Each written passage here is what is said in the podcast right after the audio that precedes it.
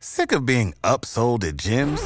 My guy, you're currently a base member. For $90 more, I can upgrade you to our Shred membership. For $130 more, you'll be a Swole member. And for just $300 more, you'll reach Sweat Platinum.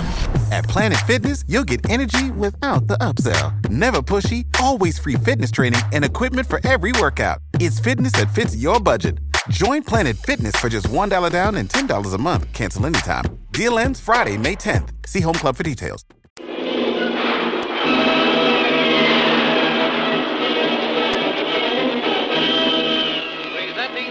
Adventures of Jungle Jim.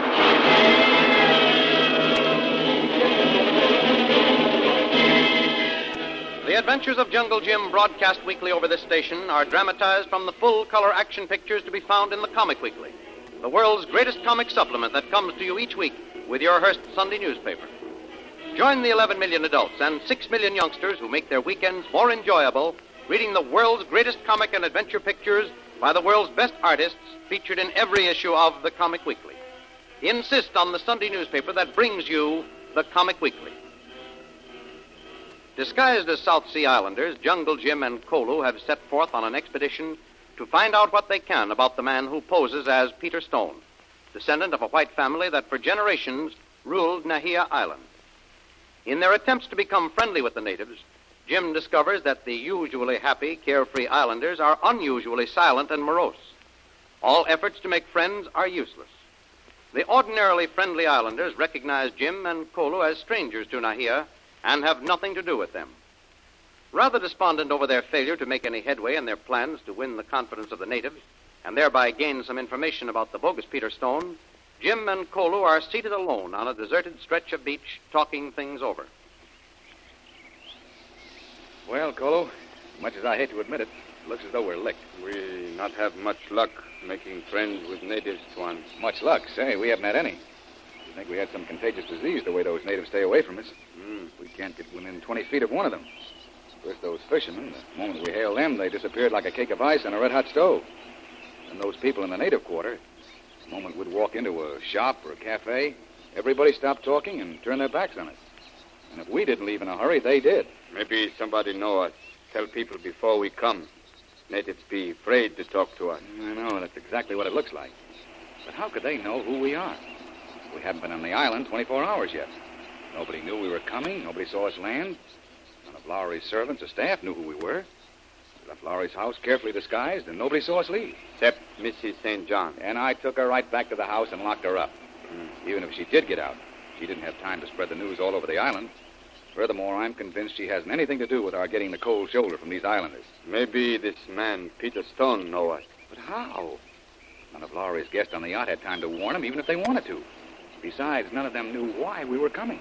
Somebody must tell natives not to talk to us. Yes, I know that all right. That's part of this phony Peter Stone's campaign of terrorism. To keep the islanders from talking to any strange white visitors on the island. But we're disguised as harmless natives. Even you admit they can't see through our disguise. Yes, Tuan. We look like real South Sea natives. But something be wrong when native not talk to other natives. Gun, if this business has got me going. There must be one or two natives in the crowd with nerve and spirit enough to defy this phony dictator and talk to anyone they want to. Maybe. But we try lots of tricks. Try all kinds of people. All be the same, Tuan. Nobody stop and talk. Everybody go away when we come. Yes, I know. We've done our best and got nowhere. But there must be some friendly islanders who are not afraid to make friends with strangers, and we've got to find them. Must be some other place on island. Yes, we've tried the fishermen on this side of the island and the people in the native quarter in the harbor. And they don't give us a tumble. So we're going to tackle the natives on the other side of the island. We better go quick, Tuan, before this man, Stone, send word we come. Yes, Kolu.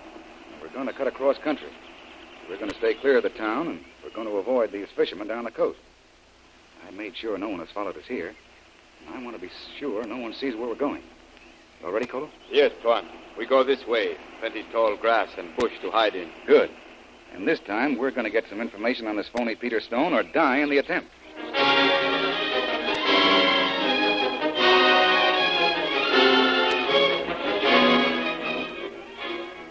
Kitty St. John, furious at the treatment she has received from Jim, has written a letter which she has sent by messenger to the bogus Peter Stone, who promptly agrees to meet Kitty at the place designated in her letter. The following morning, while Lil is sunning herself on the beach, she catches sight of Kitty's trim figure. Kitty is evidently in a hurry, for she is walking briskly along the beach. Lil watches her until she turns a bend and disappears out of sight. At that moment, Tony Lowry appears and joins Lil. Pretty little thing, isn't she? Oh, I guess that's how she keeps that elegant figure, taking brisk walks like that. morning, Tony. Shouldn't sneak up on people like that. I didn't sneak up, but you were so busy watching Kitty, you didn't notice my approach. Yes, I was very much interested in Kitty St. John. In the first place, I didn't know she was so athletic. She doesn't usually get up so early and indulge in such vigorous walks, does she? Well, now you mention it, no, I don't remember Kitty ever becoming so athletic. Just what I thought. She's not hustling along the beach at that pace for the good of her health. She's going somewhere. And she's got something important to do when she gets there. I'm afraid I don't quite follow your reasoning, Lil. What makes you think Kitty's off to meet someone? There's nothing but wild stretches of open beach up that way. And Kitty's a very social creature. She only receives callers, visitors at the house. Besides, all this is my property, and I assure you there's no one around here she couldn't meet somewhere in the house. Hmm, not so sure. I may be over suspicious, but Kitty St. John has been acting rather strangely since last night. Oh, I think it's your imagination, Lil. You've always been a little suspicious of Kitty right from the start, haven't you? Hmm, maybe, but for a very good reason. But let me tell you about this latest little encounter. I think when I've finished, you'll agree that I have good grounds for my suspicions. All right, Lil, let me hear what you have to say. You may be right in your judgment. I'm not the one to question a smart woman's intuition. You remember when we set out to round up enough for a game of bridge? Yes? Well, I passed one of your houseboys in the hall. He had a letter in his hand, and on seeing me, he tried to hide it. Where was he coming from? Kitty St. John's room. I knocked on the door, and she seemed a bit confused when I walked in. She told me she had a headache and had sent for a pitcher of drinking water in order to take some aspirin. Well, what's suspicious about all that? The boy probably brought the water, and she gave him a letter to mail. Quite simple. Yes, if the boy had brought the water. But I managed to look around, and there was no water pitcher in the room. Oh. Explain that. Well, I can't yet, but go on with your story. As I said, she acted rather confused, but complained of a bad headache. Yet a few minutes later, when she came in and began playing bridge, she'd completely forgotten about her headache and didn't even mention it. Well, she'd probably taken the aspirin and cured the headache. Okay. Well, now let's take up the matter of the letter the houseboy was carrying. I am positive that letter wasn't going to be mailed. She sent that boy to deliver the letter personally, wait for an answer, and bring back a reply. How do you know all this, Lil? It's quite simple. We've been playing bridge for a little over an hour when the houseboy stuck his head in the room. I was watching Kitty closely. The return of the boy got her excited, but she didn't want the reply to her letter delivered in front of us. So she signaled him to go away. Oh, this is very interesting. I'm sorry I didn't see it. Well, you had your back to him, and at that moment you were trying hard to make a rather difficult trick. And when did the houseboy deliver this mysterious letter? Shortly after we'd all retired to our rooms. I felt sure that Kitty St. John was up to something, so I left my door open just enough to see and hear what was going on. And what happened, Lil? The boy tapped gently on the door, and Kitty St. John opened it immediately. She signaled the boy to be quiet, but unfortunately, the boy's best stage whistle was loud enough for me to hear. And what was the message? Gentlemen say he meet you at place you say in letter. I heard the boy say that, and then she hustled him off and locked her door. Well, that does sound rather suspicious. But I can't think of a man around the island that Kitty is sufficiently interested in to carry on such a secret affair. That is, of course, outside of Jim. Oh, you can forget him in this little plot. She might still be interested in him, but I can assure you he's not the least bit interested in her. He regards her as a colossal bore. Then who do you think the man is? The fellow who poses as Peter Stone. Oh, oh come now, Lil, that's preposterous. No? Why, she doesn't even know the man. She's never even seen him, let alone talk with or write letters to him. Oh, now I'll admit that Kitty's vivacious, languid by turns, giddy, and even a little man crazy, but she's very particular in her choice of men. Why, this fellow who calls himself Peter Stone is a repulsive looking individual. Narrow shaped head, a low brow, beady eyed cuss with a hooked nose and receding chin. Why, Lil, he's the last man on earth Kitty would be interested in, regardless of the cause. Well, I'm not so sure, Tony. I see a method in her madness, a real motive for wanting to become well acquainted with this phony Peter Stone. Oh, come now, Lil. I think you've gone a little too far in your suspicions of Kitty. She's a vain, proud little cat, Tony. She set her cap for Jim, but was completely repulsed every time she made an effort to win his sympathy.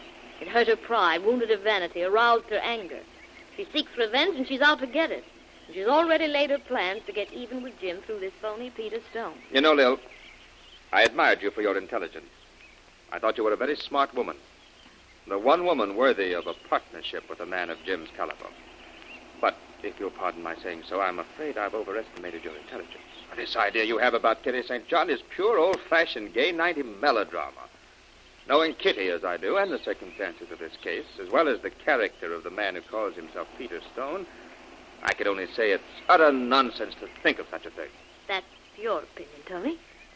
But I'm willing to stake my life on it that I'm right. Wait and see.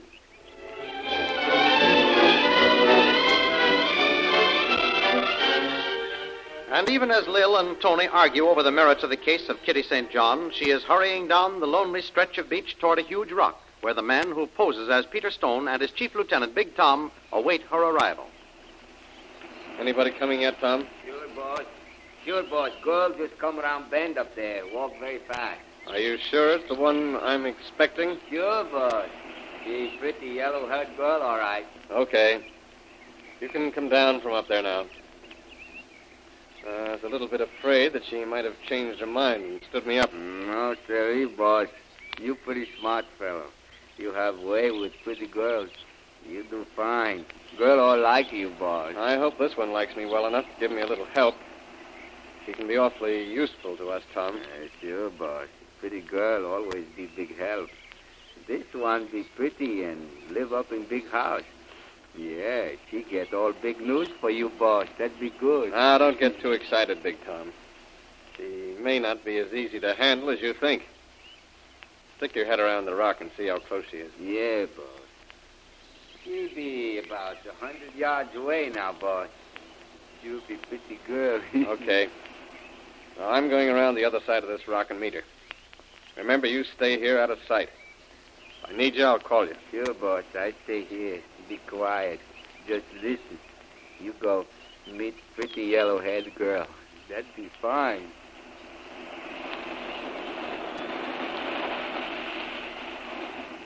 Are you Mr. Peter Stone? Yes. You must be Mrs. St. John. I'm here as you requested me in your letter. Very good. I can't be away from the house too long, or my friends will get suspicious. I understand perfectly, and I'm anxious to get right down to business, too. Just state your proposition, and I think we can get together.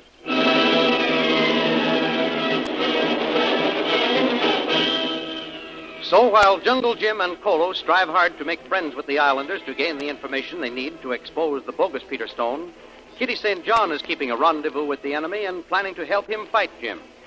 In the meanwhile, Lil tries hard to convince Tony Lowry that in reality Kitty St. John is an enemy and betraying their cause.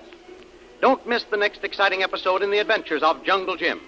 Remember, you can follow these adventures in full color action pictures which appear in the Comic Weekly, the world's greatest comic supplement containing the best full color adventure and comic pictures. Remember, no other comic supplement can give you the top names of Cartoonland like the list of all star favorites to be found in the Comic Weekly. The whole family follow the fun and frolics of Jiggs and Maggie, and the Little King, the immortal Donald Duck, as well as the exciting adventures of Flash Gordon and Jungle Jim.